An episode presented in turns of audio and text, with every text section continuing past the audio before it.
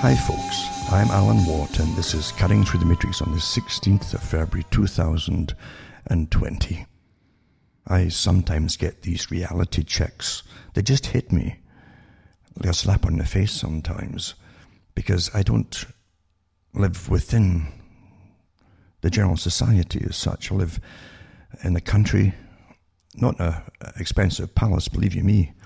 Most folk might say it's a dump even, but the fact is, I I'm pretty quiet, and I don't have television. I don't watch TV. I have the internet, but because I don't have TV, I don't get the. And, and folk don't realize this because most folk do watch television.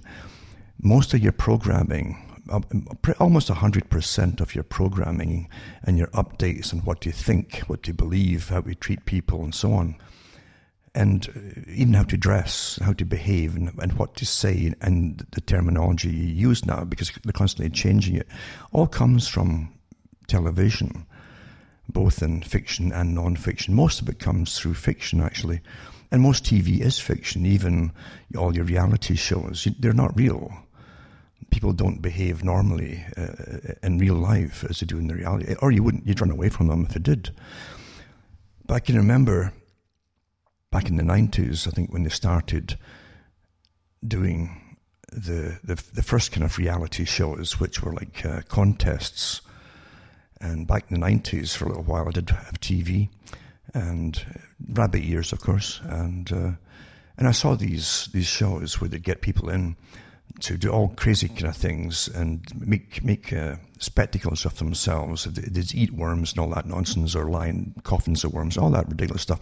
And I knew that it was really a program designed to take off and to expand into a, a, a preordained direction, basically. That's how everything's done, you see. It's step by step and incremental, but big plans are laid down long in advance, years in advance of where they take you. And I had no idea just how far the, the present day reality shows have gone.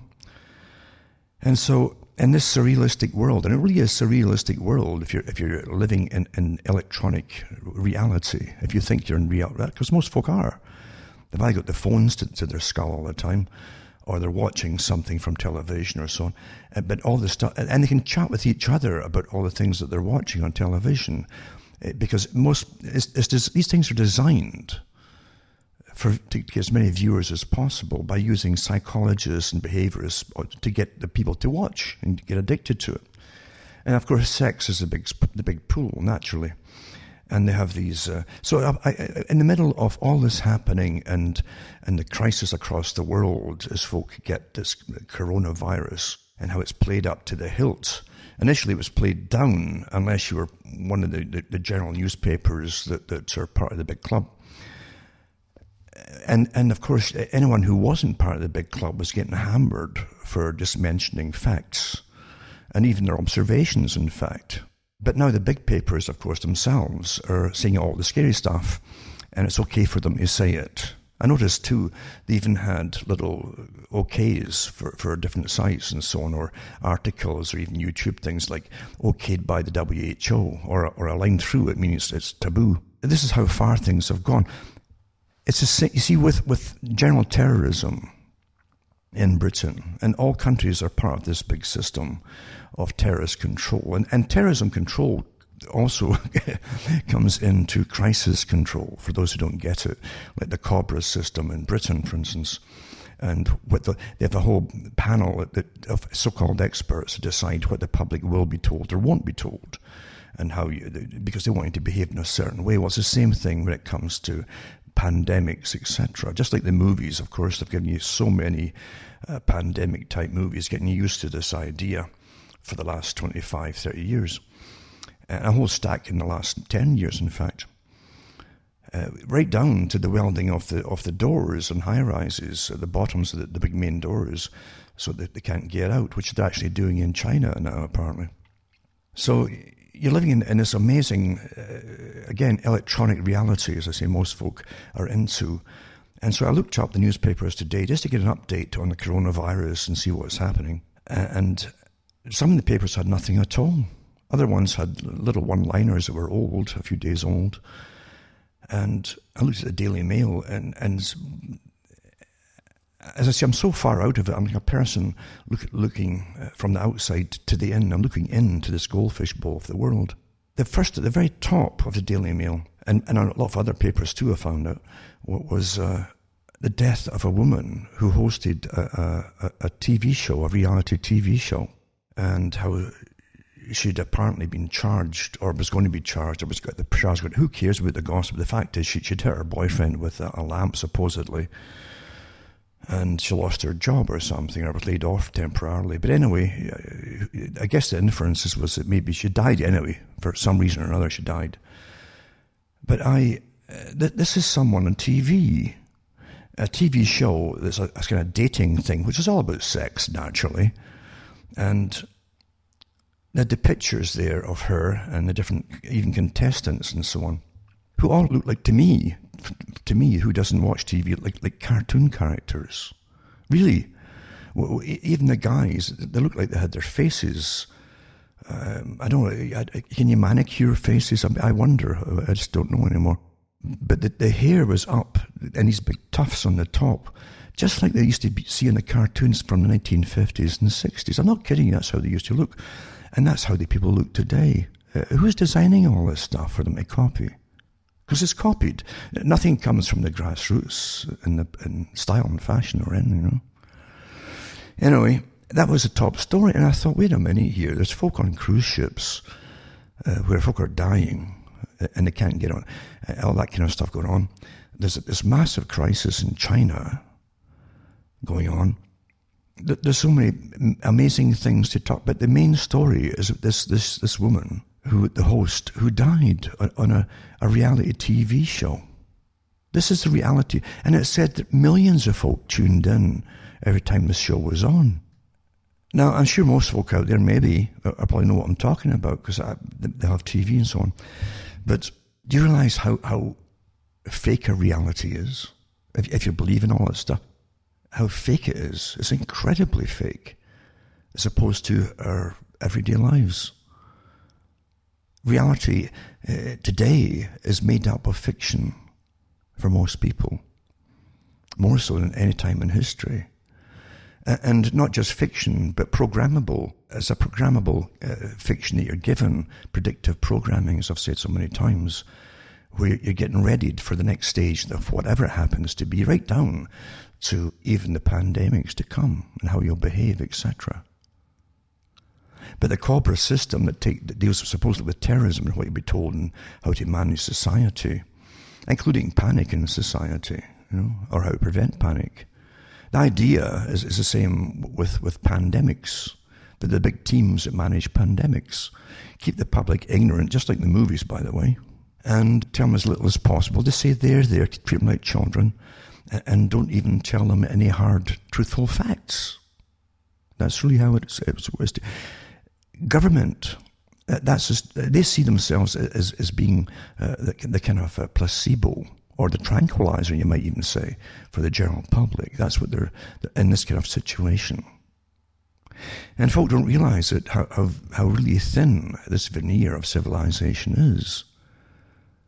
And it does take a, a, a form of um, coordination of different segments of society and different aspects of society and emotions and so on, and the very the various uh, dynamics and psychodynamics too are all going on within societies to keep it kind of functioning without it breaking down or folk going crazy and, and destroying each other, you know. And it's fine. You can get along. I've said this. I said this years and years ago. Everyone can get along including all the different massive segments eh, of societies within cities. They're all, they're all broken up. I don't care what anybody says. I've, I've been through cities. I know there's different quadrants and so on. Everyone can get along as long as money's flowing. And then you get basic foodstuffs and, and money left over to, to spend for entertainment and so on. Eh, everyone can get along in society as long as that exists. But when it starts to break down, which eventually it might, I'm not saying it will. We don't know how bad this, this whole pandemic is going to be. We hear all the scary stories from the top now, as I say, from the top. And from, from all the supposed uh, country ex- or national experts now in Britain and elsewhere. But you'll see society changing if, if what they say, if what they say comes to pass. We don't know yet. There's still this, this almost deniability amongst the public, mainly those who are still in the know, who, who, who watch this kind of stuff going on. They've heard them cry wolf so many times from the WHO. And we know they want big world exercises. And this is also an exercise in, in so many departments of governance, as they call it, to take care of everything and try to keep it all together as we go through it. So uh, time will tell what, what, what's true and what's fictional and so on, and how bad things really are going to be. But uh, as I say, the top, supposedly the top specialist in Britain, or one of them, has come out and said that this could uh, this could really um, they're not they're not going to stop it. In fact, what I've seen, even in the last couple of days, uh, is all the signs that they're, they're, going to try to stop it. They've made decisions at the top, obviously, where they're even letting a lot of planes come back in from not so much China, perhaps, or parts of China, yeah, but also countries around China where many Chinese live. And they go back and forth to China all the time. I mean, by the week. so it looks to me as though uh, they've come to the conclusion at the top that they can't really uh, even slow it down much, or they're not going to slow it down much. It's too big for them. We'll have to wait and see. There's a whole bunch of planes grounded at Heathrow Airport, supposedly, because some people got sick.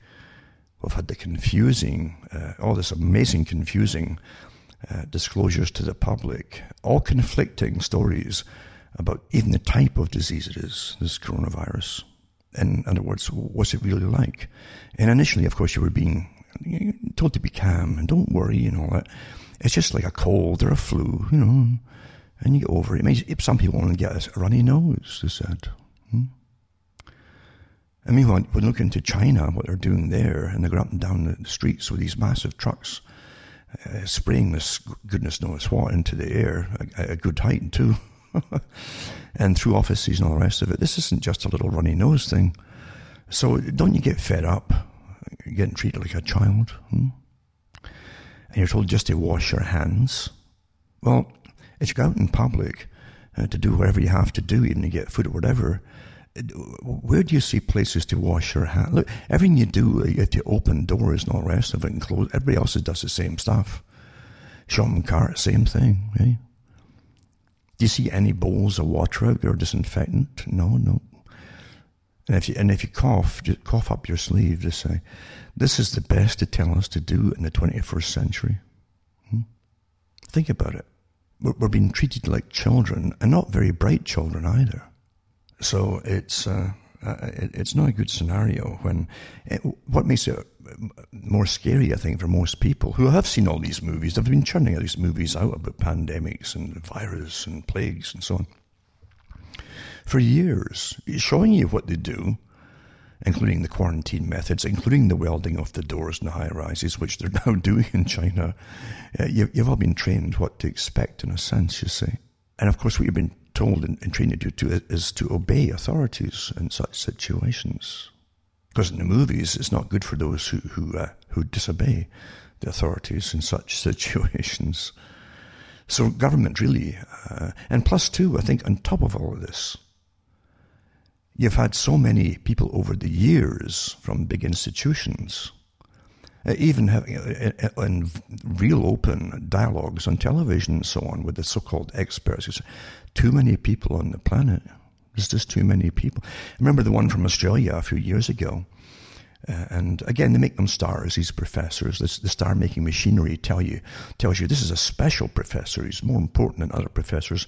Uh, and they're, the, they're going to be the voice box, basically, for pushing the agenda for depopulation. And he even said, he said, you know, It'd, it'd really be a, a, decent thing if the, the, people around around retirement age would just, you know, die and, and leave the jobs for younger people.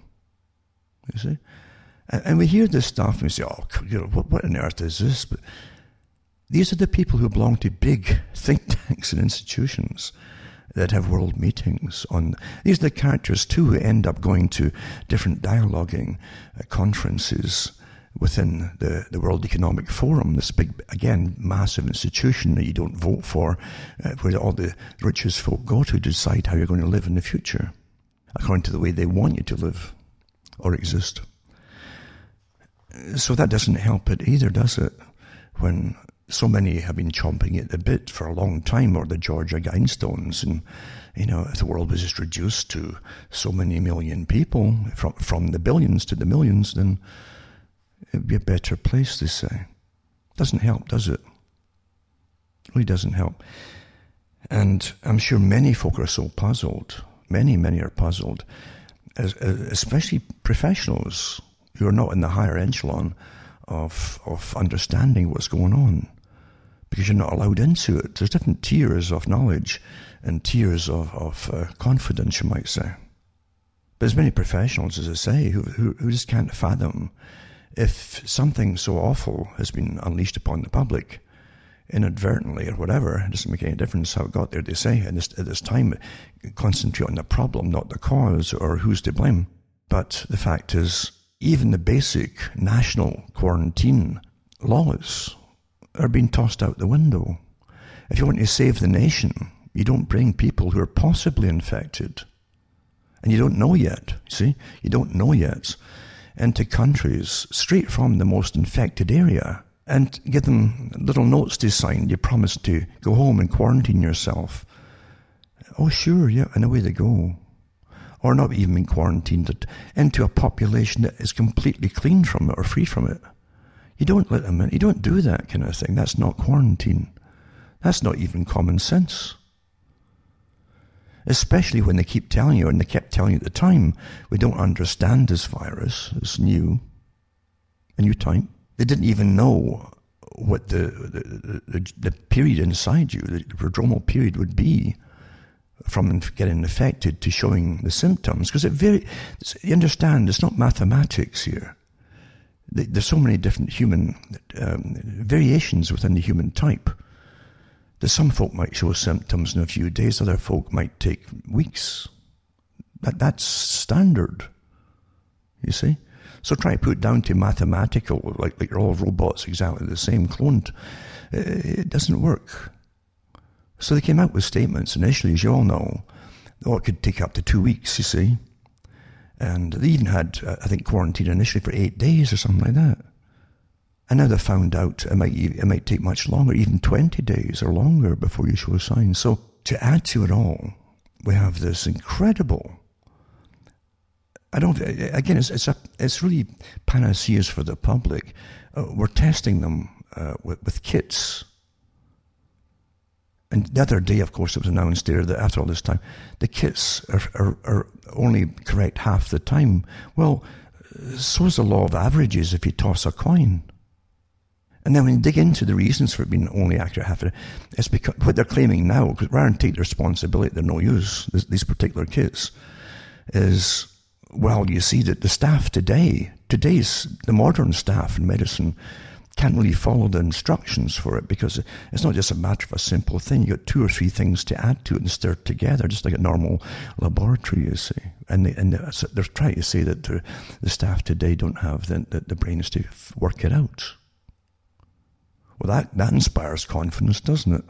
So, as I, am not telling people to panic. I'm just saying use your common sense because you're going to have to use your common sense here. You really are. And as I say, it looks to me that with what's happening today, with today's news and so on, they're really just allowing it to happen. It would seem to be, really. There's one place in Britain where they brought the uh, possible infected people. They didn't know yet, you see, to wait and see. But they brought them in and they put them up in a hotel, I believe. It's a, hotel, kind of quarantine type hotel. That's self quarantine. They signed forms or little. They made the, the, government says we made them sign a form, promising not to leave there for 14 days. Well, they went back a few days later. They're all gone. And the staff in the hotel said, "Well, we, we uh, there was no one left to guard them." Does that really look like something that's terrified the guy when they don't even put guards there in some of them? You really think so? Something, something stinks somewhere. A lot of things stink actually. And so I'm not surprised at the rumour mill. The, the rumour mill must be buzzing like crazy uh, with, with such apparent, apparent incompetence or negligence. And you can take your pick as to what you want to believe. It doesn't make any sense at all.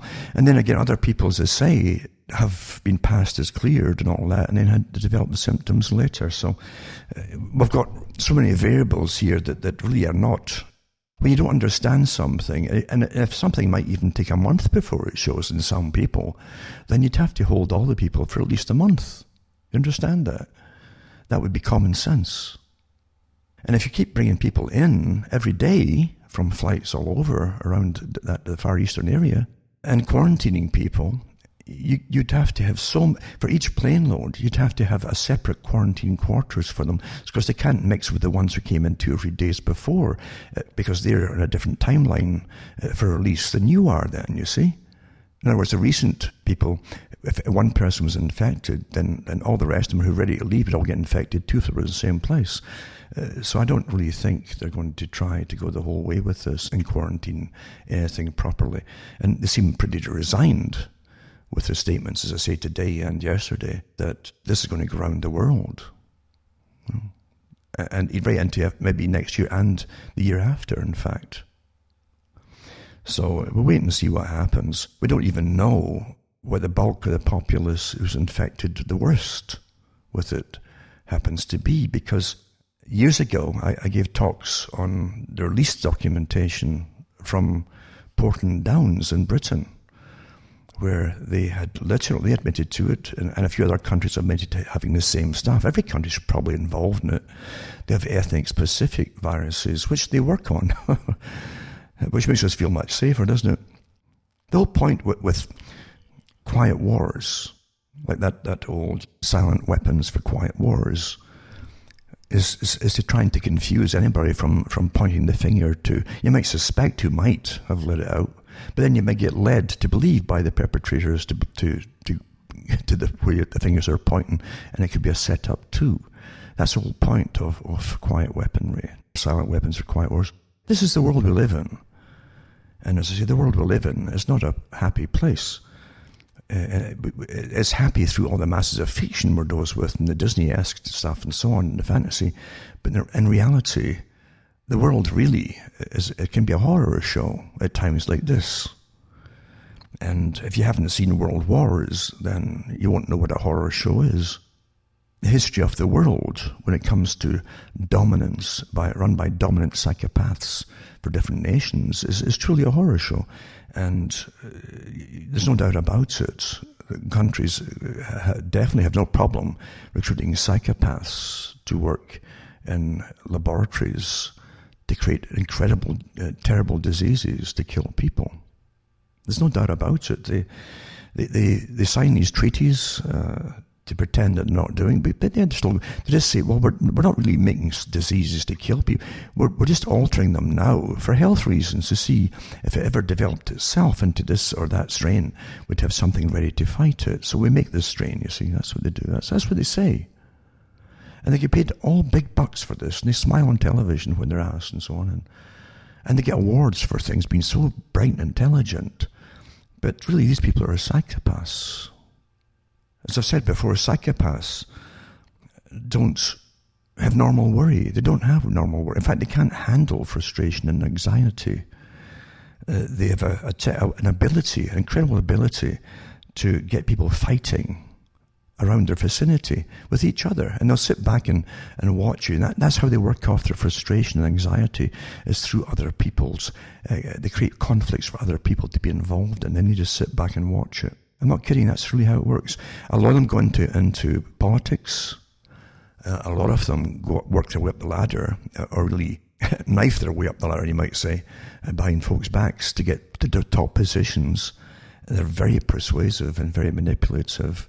Calmly so, though. It's their calmness that makes people believe them. They're so calm. And they, they eventually get what they want. But yeah, they get into these different positions that all governments have where it's nuclear weaponry. They're the guys that are recruited on purpose to turn the keys. I did talks years ago. It's from the, the old series on Polaris submarines in Britain. And the Americans were stationed in Britain, as, as you know, during the whole Cold War. in the nuclear submarine bases, and uh, they did documentaries where they went through the subs and and they asked, oh, how do you recruit these guys? That I mean, most folk you think would just crumble at the end and it wouldn't turn the key, but it meant literally not just imminent destruction for the enemy that going to send them off to, but your own destruction as well. It seemed ridiculous, and most folk might crumble uh, and crumple at, at, at, that decision, you see. But the psychopaths they were, were pretty well geared towards it. They would obey their masters. Psychopaths only obey their paymaster, and they look after themselves. But, it, but something superior to them, up above them, with more power, uh, they respect. Anything beneath them, they, they mock and laugh at, you know but uh, above them, they had the respect. And they said these guys were selected for their, their psychopathic tendencies. It's, I think it was the same psychopathic uh, test that they use in high offence prisoners tests. Where government recruits, and they put them in the silos and the mainland, and they put them in the subs too. But then the, the ones who, who excel uh, in universities in certain areas are selected too. You don't realize that in universities, even through even school, for the last 40 years, 50 years, even from, from the junior school or primary school, they call it in Britain, uh, onwards, you're being, you're being carefully studied. And there's, reports about your behavior and personality constantly getting put into, now, long ago it was through different little paper tests they gave you. Now it's all on computer. They know exactly who you are. And they know even who to pick once you get into high school and groom for their positions in these particular types of positions that I'm talking about now. But as I say, that's the real world. Now, a lot of folk, again, can't even handle that because really it, gives the impression we're on a very delicate balance of destruction or survival when you look at it. But that's how the world is really structured at the moment. It really is. It's never really been a very safe place in any era, but today, with high sciences at work, it, it isn't either. And to add to the confusion, as I say, you have all these tests that, that they've been chomping at the bit to have for the sort of lockdown uh, tests for quarantine that we're seeing right now, ready to go into action, and police will get the authorities, military will get the authority, and all that kind of stuff. They've been chomping at the bit because I've never had in the Western world a real activation of these powers to see if what they can do. And that's how they find out their weak spots for control, is by having these tests. So, as I've said before, this could be a great opportunity for those at the top to do lots of exercises that they've been chomping at the bit to do for a long, long time. Including, in fact, I'm sure everyone's caught on to it, that keeping people on board those ships, those cruisers, for, for a good period of time. And they've been studying them the different groups, especially the, the different groups that are involved there. They, they had people from India on the crew, and one of the ships off Japan, I think it was. They a completely mixed uh, group of passengers, Britain, the US, different countries, and probably Chinese too, and and various other nationalities they've had a good time to study what's happening, who's prone to come down with it, and so on. And what they'll do too is give certain of these antivirus drugs out to, to different groups, and then study if it works, because it might not work all the same, the same in every different group. You see, so the big experiments are taking place at the same time by those at the top, and the data has come in and in. As I say, it's interesting to see that they're now pretty well resigned, I think, to the fact that it's going to go across the planet. And maybe you understand there's definitely authorities at the very, very top. Don't think for a minute that in the Western world, especially, they're all in, working independently of each other. Uh, there is a, a, form of global governance going on here from the top as to how we'll behave with it or, or deal with this thing as it goes, as it continues and grows, which is definitely going to do, they say. Meanwhile, as I say, this is happening at the same time as say, opened up the newspapers and the top story is, is, is what I said it was. Uh, some uh, reality show host dies. Uh, and reality shows are all fiction, folks. Don't don't get involved in it. This is all fiction, and it's all added. You always add the sex into it because it's a, it's guaranteed to grab the primitive part of the brain and addict people in this day and age, because that's that's really what it's meant to do to, to lock you into a system and also to help destroy the system in which you, you, you grew up in and make it worse than it was before. And that's part of it too. There's big agendas at work right now, folks. We've all heard about and read about, it's not hearing about, it's actually reading about uh, the sterilization processes that, that, certain big organizations, which I won't mention right now, because they got the they do have the ability to ban you know off social media. Sterilization, put it that way, through different means, or uh, even through all the different phthalates, etc., that are out there, and plastics, and the xenoestrogens and and phytoestrogens, etc., etc. And people are top heavy with this stuff now from so many different sources that it's definitely affecting the sperm count in males. We know that. And, and women too are being heavily affected by it as well. So there's many things in the make right now to do with bringing down populations across the world, and the ones at the top and the big groups at the top are incredibly vocal about the necessity for doing so. So do you really blame the people when this kind of thing breaks out, and they're questioning whether this is deliberate or not? Can you really blame them? Come on here, come on. I can remember years ago giving a talk on a, a radio station on, on someone I knew in Canada who worked with educational authorities who managed to get away many times to go over and work with uh, for the United Nations and other countries, and but mainly to do with bringing down the population in places in the Far East. And I, I casually, she was casually telling me about it. I says, "Well, listen," I says, "Who gave you the authority to, to, to get involved in bringing down the populations of other people, or, or anybody for that matter. And she literally looked at me as, as though, and this is what happens if you're not in the club. It's like they suddenly realize that you're not one of them. and she says, well, well, somebody has to do it, she says. And well, these are the same people. There's lots of them out there working for the, for the big authorities and and that's how they talk about uh, what they believe they have to do. We won't do it ourselves, you know.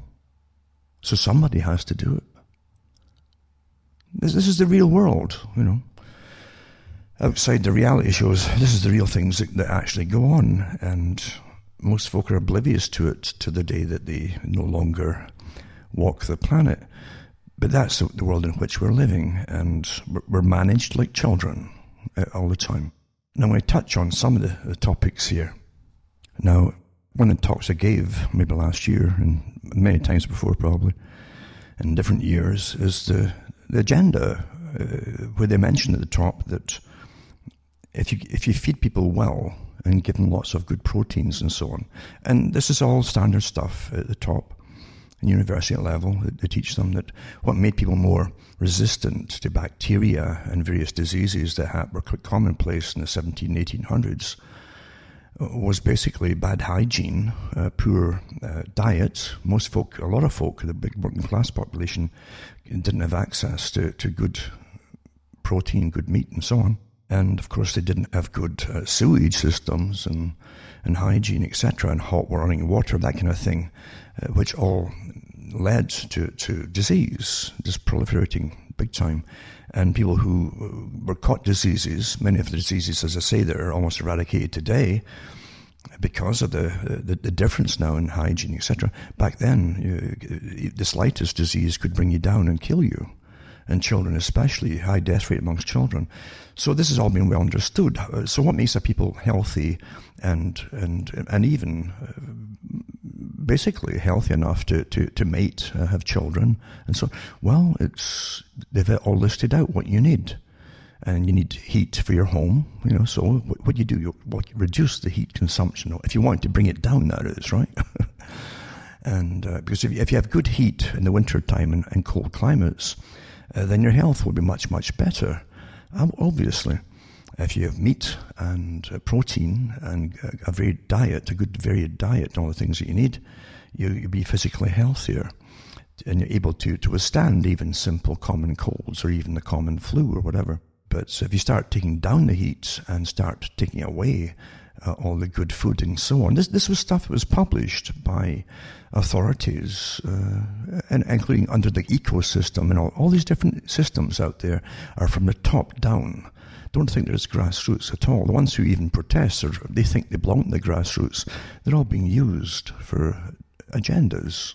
Because here's an article here, you know, and I mentioned this would happen eventually. The consumption of red and processed meat has been associated with increased mortality from chronic diseases. So it's this opposite of what actually happens, right? And as a result, it's been classified by the World Health Organization as carcinogenic, such as processed meat. And probably, and probably carcinogenic. Now, that's highly, that's not scientific. There's no probabilities in, in what, in, in science, folks. It's either is or it isn't, you see, in science. Uh, so probably uh, is used for other reasons. So that says probably carcinogenic red meat to humans, you see. One policy response is to regulate red and processed meat consumption similar to other carcinogens and foods of public health concerns. Here we describe a market-based approach of taxing red and processed meat according to its health impact. So this is all, this is the agenda, folks. You know, this is the agenda. And is being pushed again. Everything comes from the top for those who can't figure it out. Forget what you see in the street, students and so on, with their high paid leaders, of course, who are well in. They're all paid through big, they even have pension plans for them, for the leaders of these NGOs, you know, who are in on the big plan. The followers are never, you know. As I say, if you want to bring down the population, what do you do? Well, make them prone to disease by taking away the things they need to survive decrease their heat. That's energy, you see. So they, you, you, you got a constantly and mandated frequent increase in, in expense, the expense of energy to keep yourself warm or to cook or whatever it happens to be. And this is not conspiracy stuff. This is fact. I've read the articles, as I say, it's on my website of the talks I've given in the past from the organizations at the very top that are pushing all these agendas. Well, good for you uh, if you want to go along with it to save the world. You starve yourself, you make yourself frail and prone to disease, etc. And the big boys at the top and gals will get what they want, which is a vastly reduced population, obviously, because we know why folk today are healthier than they were in the past. We know that. When I was growing up, in fact, a lot of guys, men at the time, who, did the hard labouring jobs when you actually had industry and mining died around just before or, or, right after pensioning age, you see. That was, that was very common. We've even had to see the professors, like the one from Australia, stand up and and really uh, ask people to start committing suicide. and, you know, you should really do the right thing and uh, allow the jobs to be left for younger people. You know, you're consuming resources on the planet. Well, if you start to go along with these people, these persuasive psychopaths that are put out there as some kind of specialist that you should follow, uh, you better understand you, that's what that's what they are. They're literally uh, very highly paid psychopaths who are very good at persuading people to do what they want. That's how they, most psychopaths don't do any work, real work at all. Even if they're CEOs, they get everyone else to do the work for them, even on the way up the ladder. That's what they do. They're highly manipulative, and people will do it with glee and almost feel an honor to serve them. That's how they are. That's how they affect people. Awfully well, in fact, in that department. And people will, will, will do everything for them. Oh, no, I'll do that for you, you know. There you go. They're such likable characters. They really are. A lot of the horror movies used to give these kind of characters as, as, as forms of Satan, the great evil incarnate. And they're not far wrong in reality. But anyway, uh, as I say, this the, well, I'll put this article up here about uh, as they're pushing the, the, the, same agenda for sustainability. They don't want cattle, remember, and then they don't want pigs. They don't want anything at all that gives you protein. They might give you chickens for a while to wipe them out with some new bird flu, and then down it goes, eh? step by step by step. If you if you start to wonder if there's something doesn't smell right here, well, good, you've got a good sense of smell. Don't let anybody call you a conspiracy theorist for just saying, I wonder if, you, if when you stop wondering ifs, then you're done for, I'm afraid. You're into Disneyland. So here, another one here too, sustainability, drivers and implications for agribusiness. Hmm? Well, policymakers have not targeted the agribusiness sector as much as other sectors due to less public pressure. We believe sustainability regulations will become tighter for agribusinesses in the coming years. And it goes on and on and on with the agenda. These are articles that are mainstream articles on sustainability and so on. There's lots of them out there, big, big foundations, all paid by even bigger foundations uh, to push the, the global agenda for those who don't quite catch on. And so they want to cut down the greenhouse gases. Now, most greenhouse gases out there are is actually what comprised of water vapor. For those who don't know it, CO2 is a is a trace a trace gas. Trace gas, which is uh, invisible, completely invisible. Carbon dioxide, you breathe out your carbon-based life forms. If you want to cut it back, you understand you're cutting back yourselves ultimately. I hope you understand that. Anything that lives on this planet is carbon based. So uh, we're living in an amazing, amazing science fiction movie combined with madness because if you believe it all and can put it all together and still believe it and go along with what they're pushing, you'd have to be mad. You understand that? I hope you understand that. You'd have to be mad. H.G. Wells, I've mentioned him so many times, he's a big promoter for the, for the global elite of his day. In the late 1800s, H.G. Wells first went into, was picked actually to be a good propagandist for the agenda and eventually for the Fabian Society, which he helped co-found. He was a big proponent of free love, they called it, in the late 1800s. No responsibilities, free love, yeah, yeah, yeah. The same agendas as Karl Marx. Isn't that astonishing, eh? But he worked for the global elite. I, I think so did Marx personally, but, but that's the agenda, you see. And then he, then he became a propagandist, and he says, "Well, you know, we, we give we give help to the poor and unfortunates." And London was full of poor unfortunates, and across England too at that time, and Scotland, in the working class areas. Because in the early days there was no welfare system if you got sick or ill or anything. In fact, the wives had to go down the mines with the children to take the place of the miners I'm talking up into the start of the 20th century for those who don't know this. Well, the man was sick, they'd have to go down and do. And because if, if he didn't, and no one stood in his place, he lost his job if he, if he was lucky enough to recover. That's reality. And H.G. Wells really says, well, what happens with these poor and fortunate? He says, well, we feed them and we give them healthy, healthy, healthy food and, and warmth and so on and clothe them properly and, and, and give them good hygienic conditions. And what do they do? He says they breed. They, they, he's, he's, you understand, he saw them as a separate species. Well, that's how the elite see you today, folks. They're in the, in the know, in the understanding of the poor unfortunates of the general population who will never figure this out. And the, the poor unfortunates of, this, of, of today are, would actually be called middle class by last century's, uh, even the previous century's levels of understanding. But you see, if you're not in the know with, with, the, with the ones at the top, you see, then you're nobody. Power is an, an incredibly addictive thing to these psychopaths. They crave it. They crave it. And, and if they can't get a start of it, they'll make the start uh, by creating an organization and climbing up it until they're dominating you. And that's what's happened, of course. But you're supposed to just be the general public, watch your TV, dress the way they tell you to dress, wear drainpipe pants, you see. Have, have hair that's just a little tuft on top of your head if you're a guy, like a round circle. And watch television and, and watch all your reality stuff and be content. There you go. Don't think too much because then you might be a problem. You might start demanding things like, like answers. and that's taboo. So anyway, drivers implication for agribusiness. I'll put that up too. It's just astonishing how it's all out there for you if you if you want to look at it.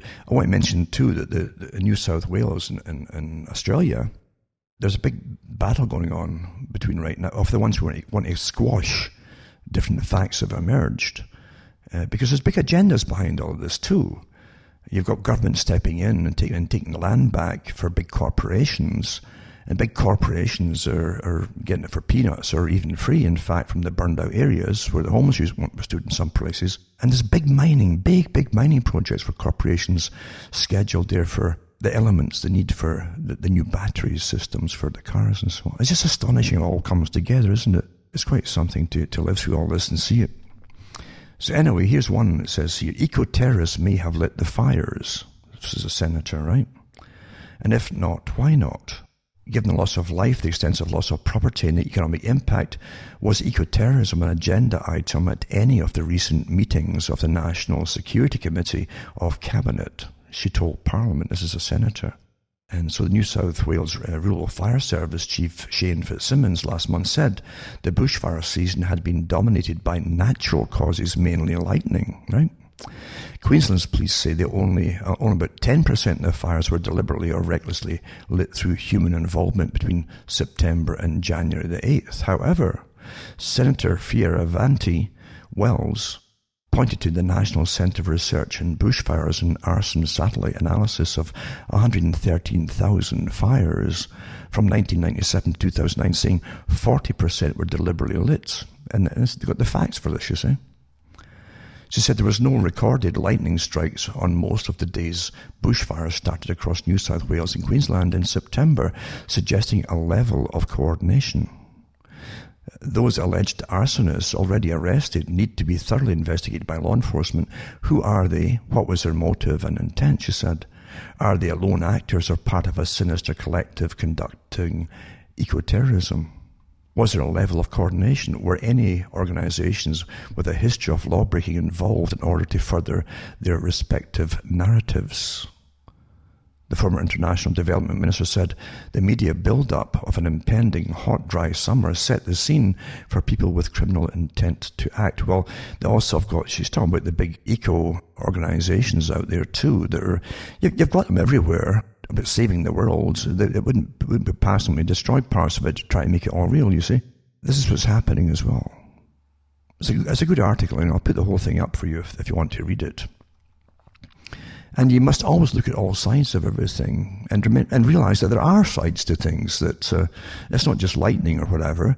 Uh, they have the statistics about lightning strikes as, as, versus the fact that there weren't lightning strikes in these places. Uh, uh, but they're definitely deliberately started, so many of them. And it's not hard to get people at the top too to go along with it and all the police or whatever it happens to be because they belong to certain organizations. And believe you me, again, big money changes. We're living in an awfully corrupt system, folks. It's incredibly corrupt, really. And the ones at the top live so high in the hog, it's just astonishing. You know, I mean, I'm living in the past. I, the older you get, you find you live in, a, in the past where maybe hundred dollars actually meant hundred dollars, even though by today's value, uh, maybe the hundred dollars from the 1980s, you would need maybe three hundred dollars, maybe more, to buy the same amount of things you get back there. But you still live in the past.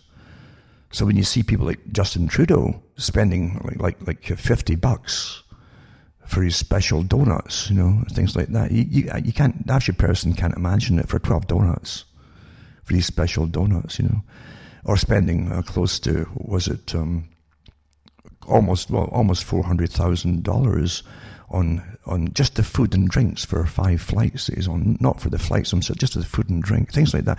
We can't imagine that, folks. If you're living in the past, and I am generally, because I don't spend much at all, don't make much to spend. But when you see what, this, what they, they do at the top, uh, hundreds and hundreds of dollars means nothing to them. They probably spend about thousand dollars a time, the, the way that I would think about a hundred in a sense. You know. At the top, I'm talking the spoiled generation that he comes from. But that's the way it is. That's another story. And then you get this one too. It's, again, it's, it's, very much like, as I said years and years ago, it's like they, they would copy the, the book of Revelation because all the plans in there, isn't it, for terrifying wars, play, uh, threats of war and rumors of war. There's always that going on for sure. Earthquakes, we've had that even in, under the sea and so on. And never mind the, the social disruption where children don't obey parents, if they even have parents. And uh, once you are uh, parents, uh, you, you, go woman against man, man against woman, and so on. It's all everybody's fighting everybody else, you see. And you get plagues and pestilences. Now you have swarms of up to 80 million locusts, says, decimating crops in East Africa. A 40 mile wide circle of them. That's how they appear from the top. It's a big circle as they eat before they swarm. Eh? But it's threatening food security for 13 million people. Well, why don't they deal with that? They, they, they can go over those things and spray them way out where they are before they, because if they don't, this 40 mile wide one could, could end up being 80 mile wide very quickly. So why would you let it happen in this day and age? This is the 21st century we're in here. Another article, to Judicial Watch uncovers that NIH fetal organ purchases, right?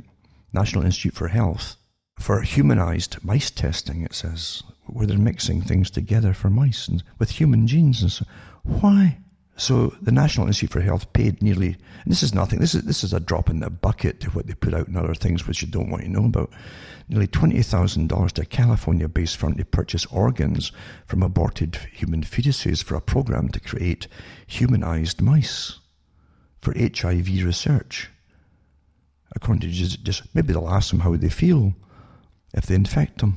How do you feel, mouse? You know, you know, this, the reasons we're given for things are, never the truth when it comes to this kind of stuff. Really, really, come on. Come on. And then in, in, China, they're, they're doing similar things with pigs, with human genes and so on. You, you really have to get, eh, this is a science fiction only, it's the truth, it's a reality. This is the, you're living the reality show, the real reality show. And I said many years ago when 9-11 happened, because that was the first big, that was the first chapter. You'd open the next chapter of the book. I knew that. So a whole bunch of agendas had to be fulfilled, not just the wars across the Middle East, across the world, but also the, the social wars, which has really uh, has, been a, a roller coaster. It's a change all all what used to be norms into various other things too at the same time, big time, and mandated it in such a way that that, that uh, is no one would have believed you uh, 50 years ago or even 40 years ago. Wouldn't have believed it. And here we are. We're living through it all today. Just astonishing. Eh? And also this article here smart city. Uh, Again, with the fires now, the big push for the whole agenda for the 21st century, Agenda 21, with this 2030 and all the rest of it as they go along. They must, they, they must get us all living inside these big, big cities within the next few years, really. Well, how do you do it? Well, you burn them off, obviously. It's a good way to do it. Get them into the cities. Say it's safe in the cities. And then again, you see, uh, with this coronavirus, uh, they'll come out eventually and say, we, we just can't uh, go out to all these rural areas and check people. It's just not safe. And therefore, they all lived in the cities. It would be much, much better, wouldn't it? And etc., etc., etc. Monotonously. Yeah? But yeah, it's uh, the smart city involvement in Australia is entering a more actionable phase with increasing number of local government and private bodies now actively engaged in pilot projects. Well, were you asked about any of this? Were you given any votes on it? No, no, no. Anything that matters, you're never asked about, folks. Never. Look at the massive entertainment to keep you from being involved and knowing what's going on. So that, that, that might prompt you to be involved well, that's part of the reasons you get so much entertainment. And then 5G, and opportunity to turbocharge Australia's smart cities. Really? I've never met a city yet that's very smart. Not really. Not for me personally, you know. A lot of folk like living in cities, not me. I don't. I don't like it at all. It's too neurotic, too fake. It's not a natural way for folk to live, actually. The whole system in a city is unnatural. They said that back in Plato's days, the, the, easiest systems to collapse were the artificial systems. Well, in cities, they don't make anything, they don't grow anything, they import everything in their life. It's all based on money and investments and so on, and round, round circles as money goes round. And most of the money for those in the cities goes in, in trying to pay a rent, or if they're, if they're even up, higher up the scale, a mortgage on something. It becomes a trap for people. Nothing smart about that. But for those who want to control, they'll love you to be living the, where they can have you all controlled very easily. Look what's happening in Wuhan and other, other, other many, many other cities in China today, where they're, where they're literally quarantining entire cities now. There's power over them, eh? A good article on euthanasia. Again, getting back to Agenda 21 and, and again, the year 2001 with 9 11 with it, the unfolding of the agenda. I said you'd have to hang on to your sanity, but the hardest thing you hold on to is your sanity. I knew that we, we, we, we go through this incredible roller coaster of change that was all mandated and published years and years beforehand, going way back to maybe the 1920s, where, where they were going to take the whole world. And they used a war to make it happen. No, you've got no privacy. Uh, people have now accepted the fact that they have no privacy. People fought for centuries to get privacy and rights away from the government and the crown. And they gave it all away so quickly and easily for peace and safety. That was the agenda at the time. And the second part of the agenda, with all the things that have happened already, is of course for survivability and sustainability. That's the next part too. Well, you know, people don't have to live that long and they're costing money, you know. So euthanasia was introduced. In Canada, they offer it in the hospitals. I won't even go into all the, the, talks I've given before about it, where they even have, have people who are not dying, and young too, who had uh, illnesses, but uh, they were not dying, and they were, they were certainly sentient enough and, and, and cognizant enough as to what was going on. But that's all they were offered. This tragedy was happening. It all started in Holland, of course, the big test bed of it. And there's an article here, Justice Denied to Protect Euthanasia Law. It tells you how uh, some doctors were actually charged initially, but the judge overturned the charges, even though uh, uh, there was negligence in it, what, what, they, what they actually did. In order to protect the euthanasia laws, they, they, they wouldn't let it go through. They let the doctors go. The euthanasia agenda was more important than, than had laws been broken. That's the world you live in. Big agendas from the top. And again, Australia, after all the fires, suddenly gets all this massive rain, eh? In certain areas. New South Wales, for instance. This is Australia's getting some desperately needed rain. A downpour knocked back a third of New South Wales fires in one day. Boom. Heavy, heavy rains. But if you went into weather control, you'd be laughed at, even though you've been living under it for many, many years. when all this is happening with the coronavirus? Bill Gates, the guy who came out in, I think last year in October, with a, a, a tabletop plan of a supposedly imaginary outbreak of coronavirus and says 60 million might die. Uh, here he is now. Bill Gates warns of 10 million deaths as a virus spreads to Africa. He just doesn't stop, this guy, does he? And you think he's something to do with computers. These are front people with big agendas who are made into superstars as though somehow they have more. They, they call themselves the transhumanists, by the way. That's, the, that's what they are. In, in that, they, they, they're the big, big um, front people with millions and billions of dollars behind them by big organizations that not, they're not necessarily the ones that you think they're. Uh, to, to promote them as some sort of leaders, of the beneficent dictators in a sense or beneficent rulers. Really, that's what it is. Rulers. The old, old Fisher King idea, you see. And so you think they're somehow geniuses and, and should allow them to rule your lives. Well, you don't vote for them. Yeah, they have democracy. You don't, folks. How come everybody who suddenly hits the X amount of billion dollars in uh, supposedly in their bank account or their or their organization suddenly is on board with the same world agenda: sustainability, depopulation, uh, eradication of farmlands and, and livestock, etc. How come they all suddenly just happen to bingo? I guess it must be a natural law of nature, right? Bingo, and you suddenly become one of them. Then in all the TV stations across the world, all the media will give you great write-ups, and now you're there to to guide the world into a better way of being. I have seen the light. And no one questions it. That's how, how slickly it's all done. Eh? And then you get uh, border agent sees a bag, that was last week, I think, of dead birds from a passenger traveling from China. These were dried birds they had. Dried birds, little birds, supposedly for cat food. Well, there's no shortage of cat food in the Western world, folks, you know. So a bag of dead birds was discovered by U.S. Customs and Border Patrol in the luggage of a passenger traveling from China to a Washington, D.C. area airport authorities. You can see why conspiracies would jump into say, this is part of it. Because at the same time this is happening, and you've got the coronavirus outbreak, this particular one, this COVID one, 19, you, you've also got two new flu virus, another two separate flu strains broken out in China at the same time. And, and they're related to the bird flu. So you have a guy bringing in birds, dead birds, eh?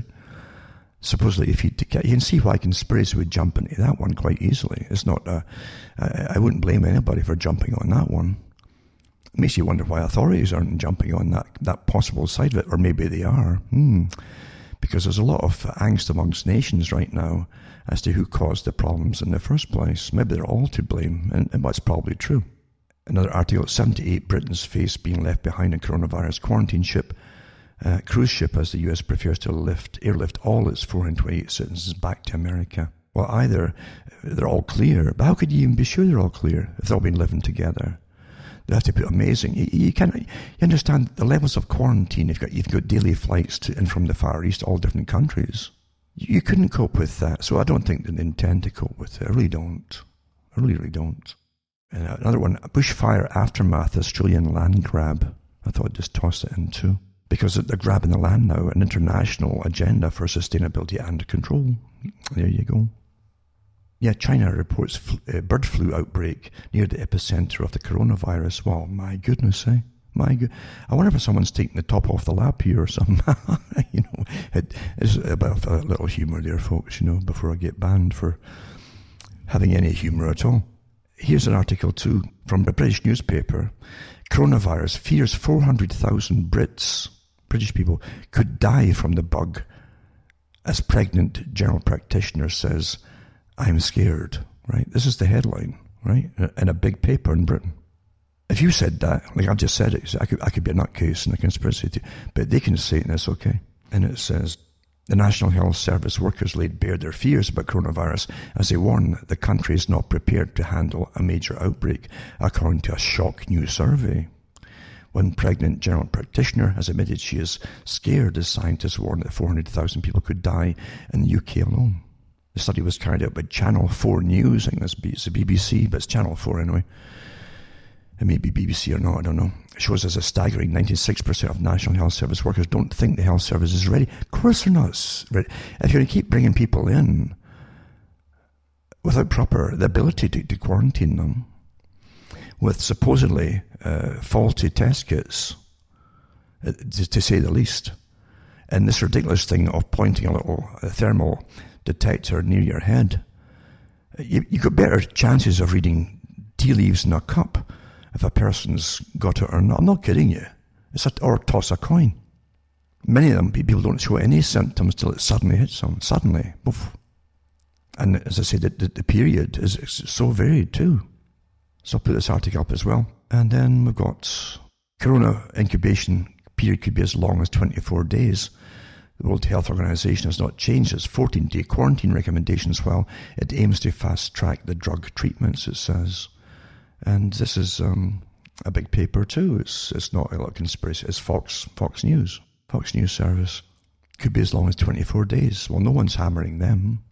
And of course, they're now calling it COVID 19. No one's really using it because they already call it coronavirus. Hmm? and the, the, the, amounts that have got it is way, way, way low. The, the, the, specialists in Britain and elsewhere are, are saying that now. It's way, way low, way below, including the deaths, unfortunately, too. The original articles also said could infect two thirds of global population. And this is from the big papers that are allowed to, to terrify you, you see. It's quite something, isn't it? Eight planes put on lockdown at Heathrow over coronavirus fears, it says. And this one here, uh, they actually had people with temperatures, some of them, eight planes at Heathrow Airport grounded this morning after passengers complained of coronavirus symptoms. Passengers on a United Airlines flight from San Francisco were told to stay put after landing because someone on board may have caught the deadly flu-like disease, etc., etc. There's so many of them. For those who want to know, most folk will ignore this because it is scary stuff and you can go back to your Dancing with the Stars, or whatever it is, or or whatever it is they're doing with these dating things for reality shows. I think it's a bit further than just dancing. But anyway, that's what we get uh, fed during this kind of thing. And most folk can't handle this, of course. I mean, really, who can handle this? If this agenda is meant to bring more folk in, and accept this is going to spread, they've already written off a whole stack of the population over 55. And that will have been heavily discussed with the big panels at the top. They're discussing these things all the time. Who's valuable, who isn't, etc., etc., you know. Plus the London Underground, and think about it too, could be a hotbed for coronavirus. Any un- underground in any city with the tube systems, eh?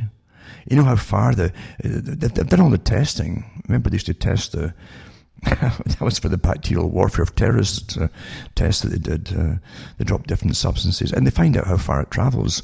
Well, in a subway, you know that whoosh of air, eh? That can travel hundreds of miles very quickly underground. Poof. Does that make you feel better, eh?